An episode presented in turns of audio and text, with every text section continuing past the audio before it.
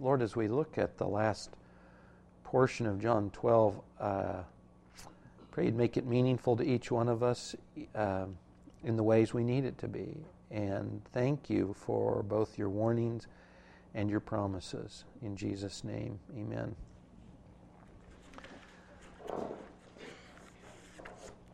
I was struck as I was preparing for this teaching this morning how often I quote C.S. Lewis, and I'm quoting him again this morning to open up or to introduce the passage we'll be in.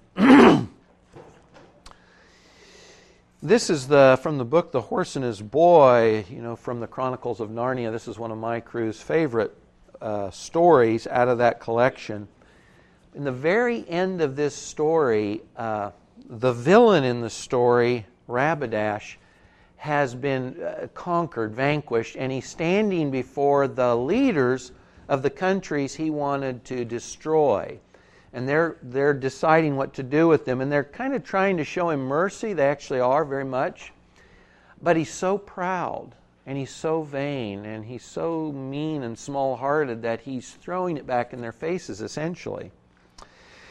and into this collection, into this gathering, this conversation, suddenly grows quiet. And that's because Aslan, I'm sure most of you know, is the kind of the Christ figure in these stories, a giant lion who is the, the rightful ruler over all of Narnia, this world they inhabit. Aslan was among them, and I'm editing as I read here in case you think I forgot something. Aslan was among them, though no one had seen him coming. Rabadash, the villain, started as the immense shape of the lion paced softly in between him and his accusers. Rabadash said, Aslan, take heed. Your doom is very near, but you may still avoid it. Forget your pride, what have you to be proud of, and your anger, who has done you wrong, and accept the mercy of these good kings. Rabadash rolled his eyes and spread out his mouth into a horrible, long, mirthless grin like a shark wagged his ears up and down. Anyone, uh, sorry, can learn to do this if they take the trouble, Lewis tells us. It says he'd always been fond of this. He'd use this to impress and, and make other people afraid of him in the past. Then he screams out to Aslan, Demon, demon, demon, shrieked the prince. I know you. You're the foul fiend of Narnia. You're the enemy of the gods. Learn who I am, horrible phantasm. I am descended from Tash, the inexorable, the irresistible, the curse of Tash is upon you. Lightning in the shape of scorpions shall be rained on you. The mountains of Narnia shall be ground into dust. The have a care, Rabadash, said Aslan quietly. The doom is near now. It is at the door. It has lifted the latch. Let the skies fall, shrieked Rabadash. Let the earth gape. Let blood and fire obliterate, obliterate the world. The hour has struck, said Aslan and Rabadash saw to his supreme horror that everyone had begun to laugh. They couldn't help it. Rabadash had been wagging his ears all the time, and as soon as Aslan said the hour has struck, the ears began to change. They grew longer and more pointed and soon were covered with gray hair. While everyone was wondering where they had seen ears like that before, Rabadash's face began to change too. It grew longer and thicker at the top and large eyed, and the nose sank back into the face, or else the face swelled out and became all nose and there was hair all over it, and his arms grew longer and came down in front of him till his hands were resting on the ground, only they weren't hands now, they were hoofs. And he was standing on all fours, and his clothes disappeared, and everyone laughed louder and louder. They couldn't help it. For now, what had been Rabadash was simply and unmistakably a donkey. The terrible thing was that his human speech lasted just a moment longer than his human shape so that when he realized the change that was coming over him, he screamed out, Oh no, not a donkey, mercy! If it were even a horse, e'en a horse, e aw. And so the words died away into a donkey's bray. This is a humorous introduction to a serious passage this morning, but uh, Rabadash became what he'd chosen all along. He became an ass. And his decisions over time, even with the warnings in front of him be careful, have a care, it's right at the door, the latch is lifting, they were all ignored. And so that in the end, the choices he made made him. And a guy had chosen to be an ass, a donkey, a horse's behind, so to speak, all along the way. That's what he becomes, the fruit of his choice. The passage we're in this morning, John 12, 34 through 50, it's a little lengthy, a little bit more than we normally break off in a single morning. I'm going to highlight basically only a few verses. We'll work through the whole passage, but most of that we'll just treat briefly. We'll look at a few verses primarily. and the key theme I want to bring up, which Rabbit is an illustration of, is be careful how you choose, because the choices you make make you. And also, along with that, if you remember last week, we said that truth and reality were spiritually or morally discerned or apprehended, so that sometimes if you think, why doesn't someone see what I see clearly? It's because morally they're unable to, spiritually they're unable to comprehend it. And biblically, John brings out this morning both that the choices you make make you, and that truth or the apprehension of reality is like a fruit that has a season. And it's in season sometimes, and it's out at others. And you've got to pick it, you've got to apprehend it, you've got to welcome it, receive it when you can. There's two reasons for this. I'm just telling you where we're going. Then we'll look at all this in the passage. Two reasons for this. The first is this when we reject truth, when we reject reality, that is, either to recognize the truth or reality for what it is, truth and reality, or to act upon it. We don't just make a single choice in time that is unaffected related to anything else we do. We make choices that determine who and what we are. And choices against the truth and against reality over time callous us. And they make us into something we weren't before and they harden us so that we become less and less able to apprehend the truth the longer we deny it. You'll see that in the passage this morning. The other thing is this, and this sounds harsh, but it's certainly affirmed throughout the scriptures, Old and New Testaments.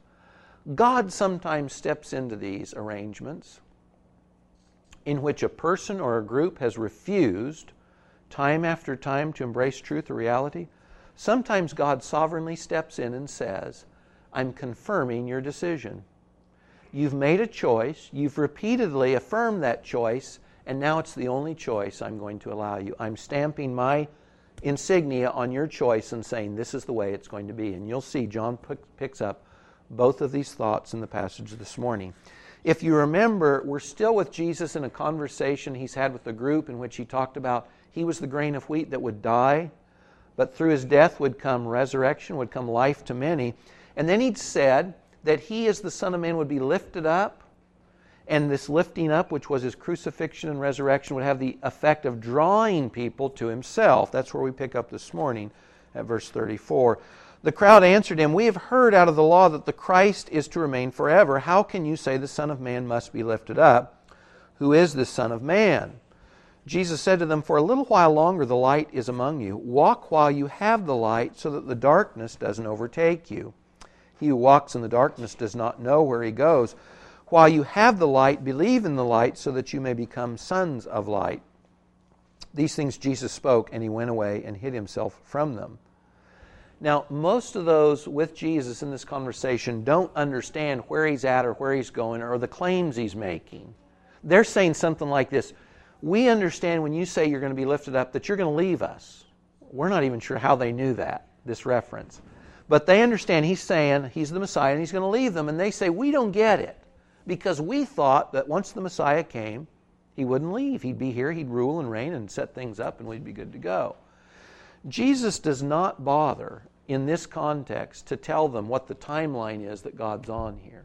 He doesn't tell them that the Messiah is portrayed, we'll see in just a minute, as both the suffering servant and the conquering king. He's portrayed as both and that Jesus is coming this first time while they're here and talking with them as the suffering servant. He doesn't explain all this to them, but he does tell them this He's the light. And this light, this beacon of truth, is with them for this limited duration. He's going to be gone soon. He'll be gone back to heaven. Crucifixion, resurrection, 40 days, and he'll be gone. And he's telling them that they've got this time in which they can choose to believe the truth, to come to the light, but that that time will be gone in a certain fashion. It's going to come and it'll be gone.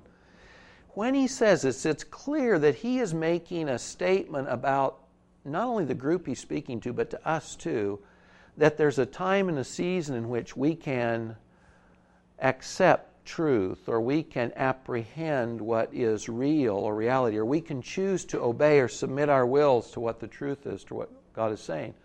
But that if there's a season, the season has a an end point. The season comes and the season goes. And Jesus is warning them that he's like the Statue of Liberty holding forth this bright light of truth and that they can come to him if they will. But if they refuse, all they have left is darkness.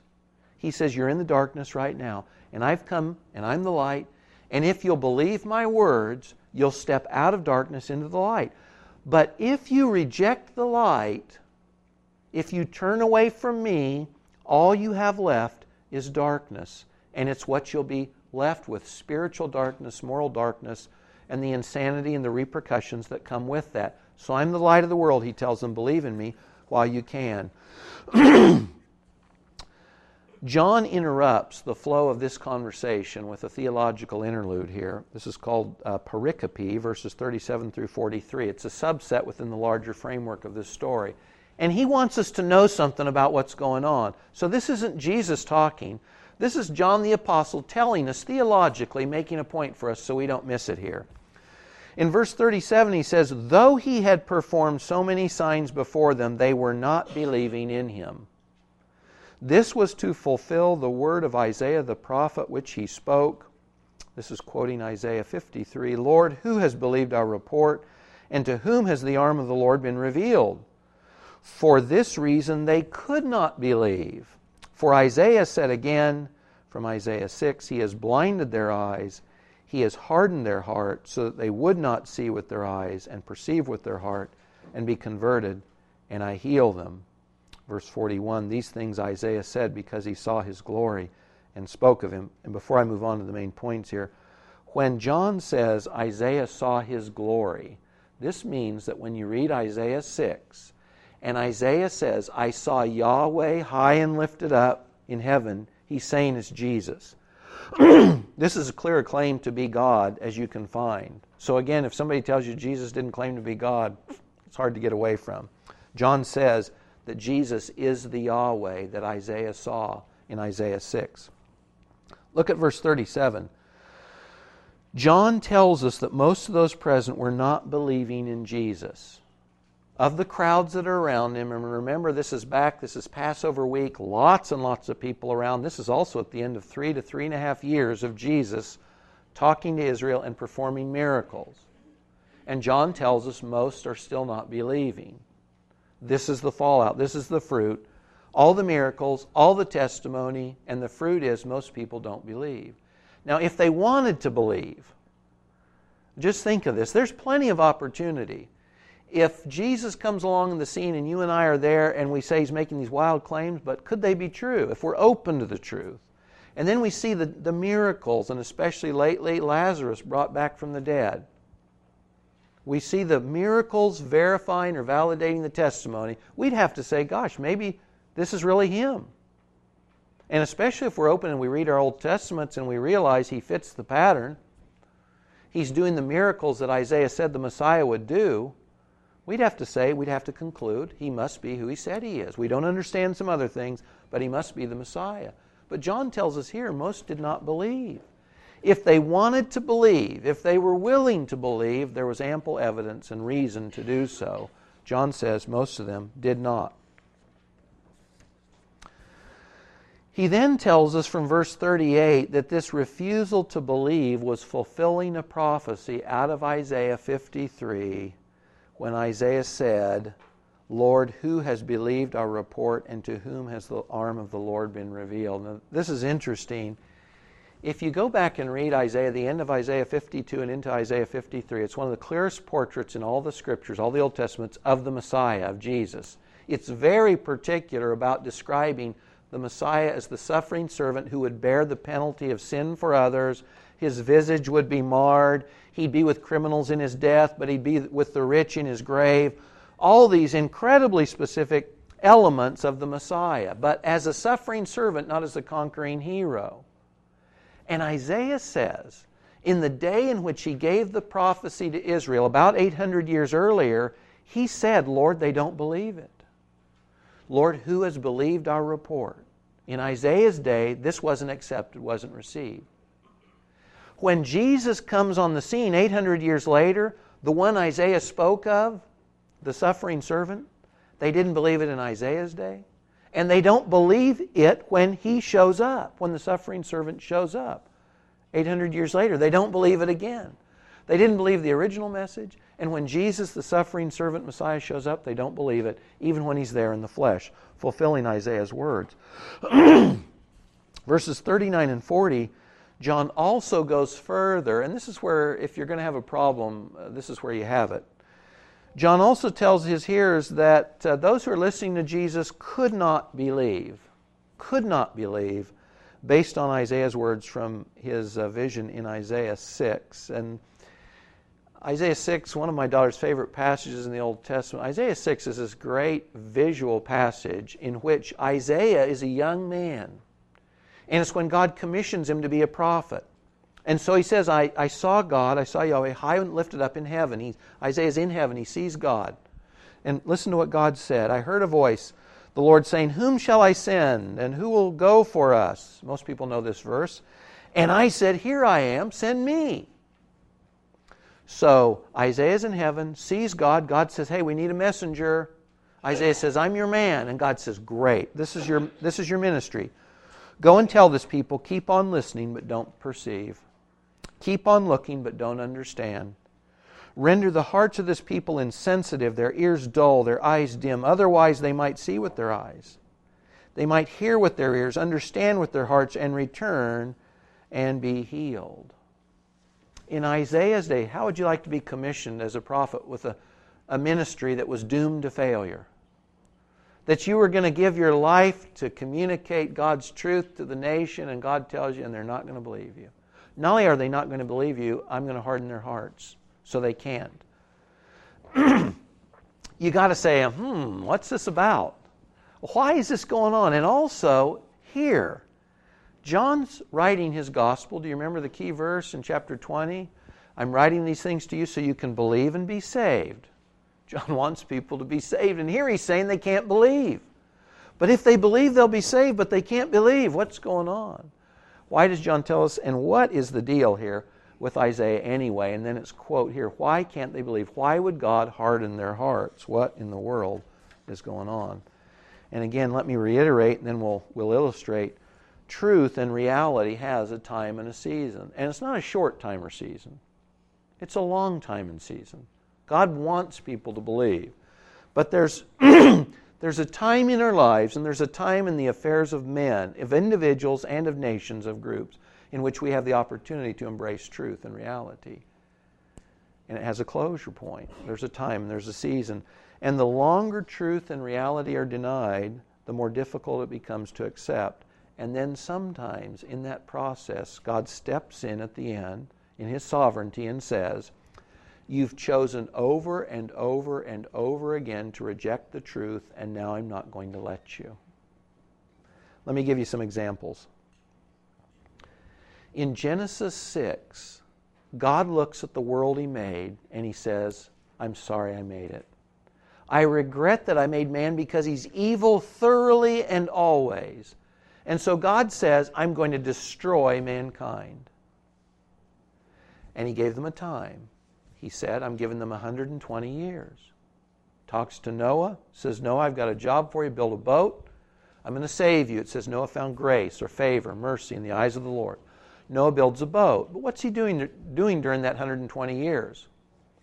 For 120 years, Noah's building a boat, and every log that goes up, every beam that's laid, all the pitch that's put on, it's all judgment on the world that's going to be flooded. The building of the boat for 120 years is a sign and a reminder every day to anyone who wanted to listen judgment's coming. The floods are coming. God has given a time and a season for you to accept truth, to repent, to accept Him, and it's going to end. And on that day, God says to Noah, Come on in. God closes the door, and the rains descend. And Noah's the only one, Noah and his family are the only ones that are saved. But the season was 120 years long. They rejected the truth, and at the end, God says, Final. That's what you want, that's what you're going to get. And judgment came. On the flip side of that, think of Jonah and Nineveh. Jonah, God's reluctant prophet, to an evil city. Nineveh was a terrible city. Terrible. And this was the uh, Assyrian Empire capital. They were incredibly violent, wicked people by our standards, by TV or movie standards today. Terrible. Jonah doesn't want to go there, but God wants him to go there. And what does God say to Nineveh? In Jonah 3, verse 4 Jonah began to go through the city one day's walk. He cried out and said, Yet 40 days and Nineveh will be overthrown. This is a season, it's a time. They've got a window of opportunity, 40 days long. The people of Nineveh, Nineveh believed in God and they called a fast and put on sackcloth from the greatest to the least of them. They believed. The Ninevites, the wicked Ninevites, were told you got 40 days to change your mind. And they did. They repented and they believed and they were saved. In both cases, God says, I'm giving you an opportunity to believe the truth. But it has a season and it's going to be over. And when it's over and God acts in judgment, basically all it does is finalize the decisions the group was making all along the way. There's a window of opportunity, it comes and it goes. Paul talks about what happens during this process in Ephesians 4. I think this is an important passage because if you tell yourself that God brings about a period of time in a person's life in which he no longer lets them believe the truth. This sounds harsh, but you've got to understand what this touches on and, and what is involved in this process. In Ephesians 4, starting at verse 17, Paul's telling Christians in the church there not to live like the godless pagans, like the Gentiles. And this is what he says walk no longer or live no longer like the Gentiles in the futility of their mind, being darkened in their understanding, excluded from the life of God, because of the ignorance that is in them, because of the hardness of their heart. Having become callous, they have given themselves over to sensuality for the practice of every kind of impurity with greediness. And what I want you to get is the process. Paul says there's a process here. Look at that again. They're darkened in their understanding. Why is that? Remember, Jesus said He's the light, He's spiritual light. Why are they darkened? Well, they're excluded from the life of God. Why has God excluded them? Well, because of ignorance. Well, why are they ignorant? Well, because they have hard hearts. And why do they have hard hearts? Because they've become callous. Because they've given themselves over to sensuality, to something else. They've become calloused. The Greek term calloused here has the, the sense of a not feeling, not sensitive. The term would be sensitive when we put the apo in front of it, say it's away from. It's away from sensitivity. The process here is not God is excluding someone or some group from the beginning.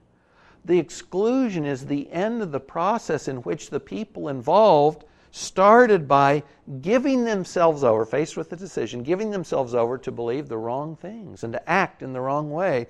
And that begins this downward spiral in which they lose sensitivity to the truth. And losing sensitivity to the truth, their hearts become hardened, they grow in ignorance, they're excluded from the life of God, they're darkened. You see, it's a process. It's not that God's coming in to keep people out of His kingdom. It's that we're in this process of hardening ourselves over time. And the end is this exclusion from life. It's not that God's keeping us out. You know, uh, this is far more, uh, was um, typical in the past when more people got leprosy. You know, when a person gets leprosy, part of what happens to them, a very significant part of what happens to them, we think of the gross disfigurement. But uh, Hansen's disease actually attacks the nervous system also so that people with leprosy can't feel.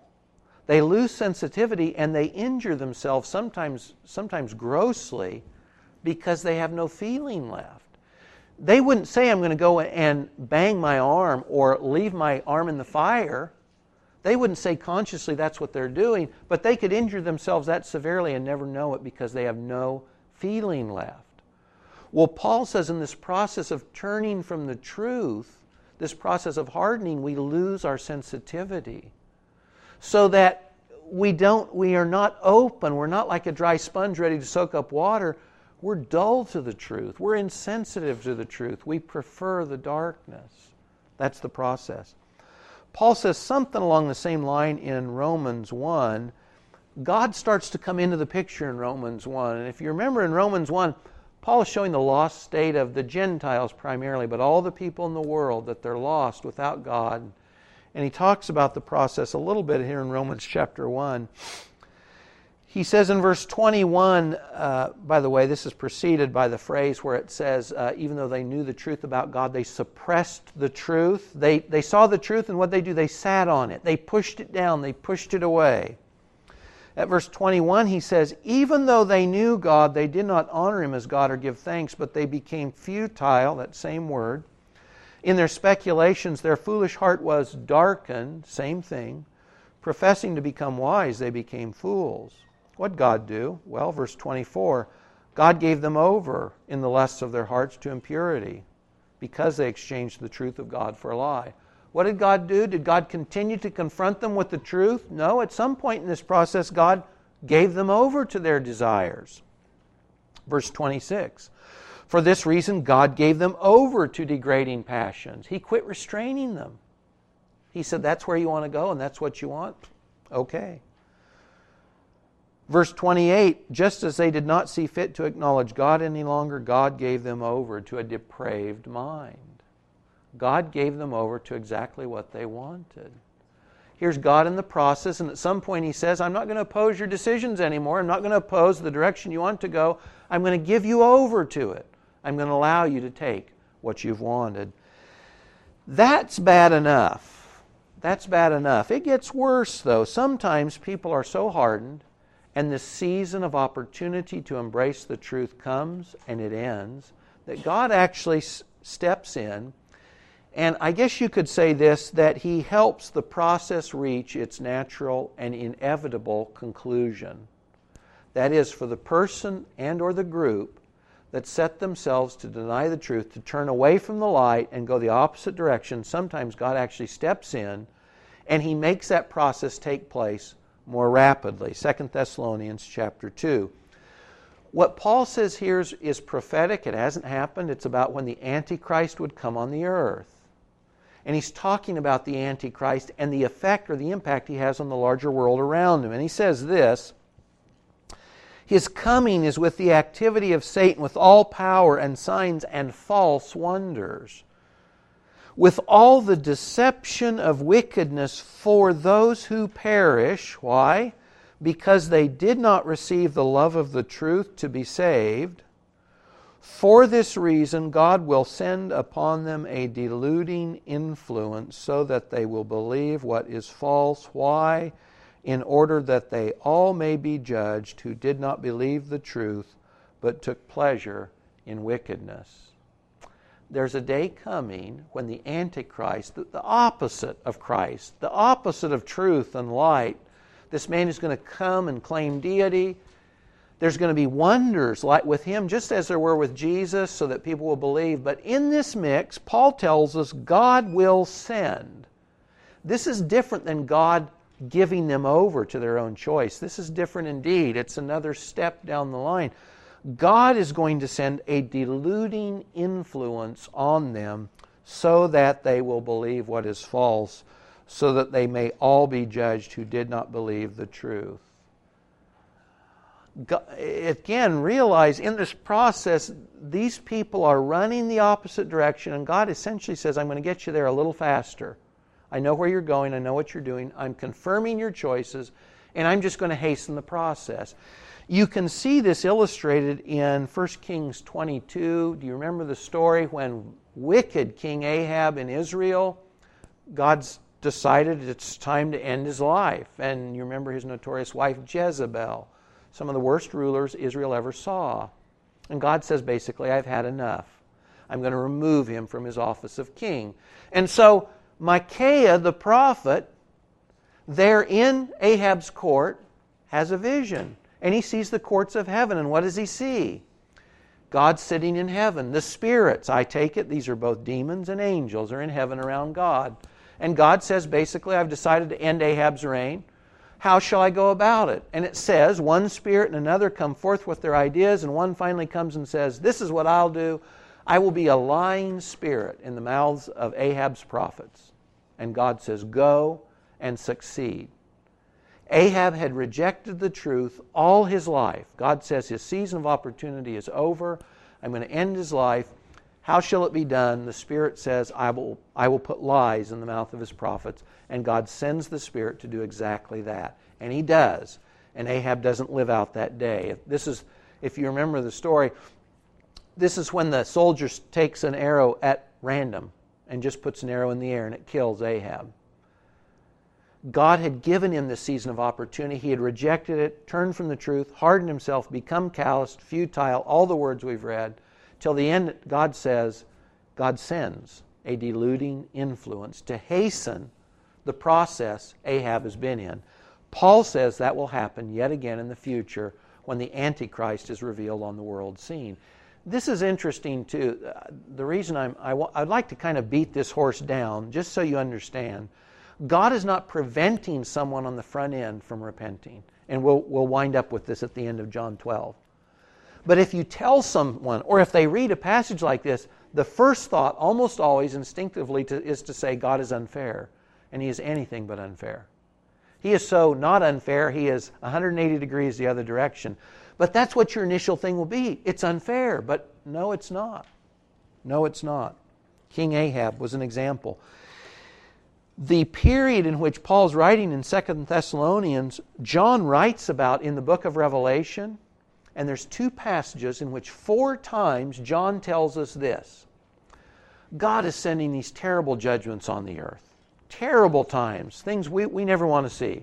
Earthquakes and famine and pestilence and war and judgment, scorpions, you name it. What's man's response? These would be incentives to me, you know, to think, okay, I, have heard you. What do you want me to do? Four times John tells us in the same period Paul's describing, this is the phrase men refuse to repent and give glory to God. They are so hardened, they, are, they will not. The one thing they will not do is humble themselves and give glory to God and say, You're God and I'm not. I repent. I humble myself. They won't do it. So when Paul says God sends a deluding influence, you need to understand all he's doing is hastening the process that these folks are committed to. He has not cut them off from salvation because somehow from the front end he didn't want them. All he's done is hasten the process they're in. In summary, God makes it plain that truth has this confirming effect. That is, it confirms us either in truth and righteousness or it hardens us against being able to perceive truth and reality. The decisions we make to reject the truth make us eventually into someone who can't accept the truth. We become so hardened, so calloused, so insensitive, so given to darkness that we've moved so far from the truth we can't come back. Sometimes, not always, there's, there's examples here, but this doesn't say this is universal. Sometimes God joins that process by saying to a person or group, You don't want to accept the truth, and now I'm not going to let you. You've moved so far away, there's no turning back. C.S. Lewis said, Heaven is man saying to God, Your will be done. Hell is God saying to man, Your will be done. And that's exactly what God's doing in these scenarios. God is saying to man, Your will be done. And when God hardens that person or when he blinds him or her to the truth, it is only confirming the decisions the person or the group has been making all along the way. This is not God keeping someone who's struggling for repentance and salvation from heaven. This is God simply confirming the decisions someone has been making all along the way. John 12 does not close with all doom and gloom about not believing. Look at verses 42 and 43. He says, Nevertheless, even though most don't believe, and even though he's bringing in these, these passages of judgment and unbelief from Isaiah in, John tells us, Nevertheless, many, even of the rulers, believed in him. But because of the Pharisees, they were not confessing for fear that they would be put out of the synagogue, for they loved the approval of men rather than the approval of God. John's been telling us most didn't believe, but some did. And some of those who believed appeared to be the least likely to do so. I love this the, the, the, fact that you and I look around at people and in our own minds we kind of weigh are they likely or unlikely to become a Christian. These guys John mentions here, they, they were the least likely. Not because they were losers, losers had been coming to Christ for three years, because they were winners. These were the guys on the top of the social heap. These are the guys with money and political power and social standing. It says they're the rulers. They belong to the group that indicts Jesus and crucifies him. And they believed. This is hopefulness. In the midst of unbelief, John tells us even the most unlikely of candidates were believing and coming to Christ and being saved. Now, he does tell us that because of their fear and because they desired the approval of men more than God, they weren't confessing, they weren't publishing this. They weren't making it known, and that's not a, an upside, that's, that's a downside. They were coming to faith in Christ, and that was good. John says, but they weren't coming as far as they should have. They weren't coming out into the open. I would just say to that, there's lots we could say. I would just say, before in your own mind, this is one of a couple of passages in John which John tells us for fear, for these other reasons, people weren't professing Christ publicly, though they had believed in him privately. Before you cast too many stones in your mind at guys like this, ask yourself how many times do you do something that's not right, or keep from doing something that you know you're supposed to because you don't like what it's going to cost you. That's what they were doing. How many times do you or I look at something and say, I know God wants me to do that, but I don't want to do it because it's going to cost me this? Or I know I shouldn't do that, but I'm going to because I really want it. That's all they're doing. They're doing what you and I do every day. For them, the stakes are pretty high. To be kicked out, they'd lose their position and their power, their influence, etc. But John tells us, this is important to get, even in the midst of most callously, hard heartedly rejecting Christ, even the most unlikely of candidates were believing. It was a deficient thing. It wasn't brought out in the public, but they were still believing. John switches back, verses 44 to 50. These are the last words of Christ in public before the upper room discourse. This is where we're ending our series goes back to Jesus' conversation. Jesus cried out and said, He who believes in me does not believe in me, but in him who sent me. He who sees me sees the one who sent me. I have come as light into the world, so that everyone who believes in me will not remain in darkness. If anyone hears my sayings and doesn't keep them, I don't judge him, for I didn't come to the world to judge the world, but to save the world. He who rejects me and does not receive my sayings has one who judges him. The word, or we could substitute the truth I spoke, is what will judge him at that last day. I did not speak on my own initiative, but the Father himself who sent me has given me a commandment as to what to say and what to speak. And I know that his commandment is eternal life. Therefore, the things I speak, I speak just as the Father told me. I love the fact that this ends on this note. If you're tempted to think, after a passage like John 12 or the quotes from Isaiah, that God is somehow unfair or hard hearted, look at how Jesus ends. He says, I've come as light in the world so you don't have to stay in darkness. He says, Guys, I didn't come here to judge you, I came to save you.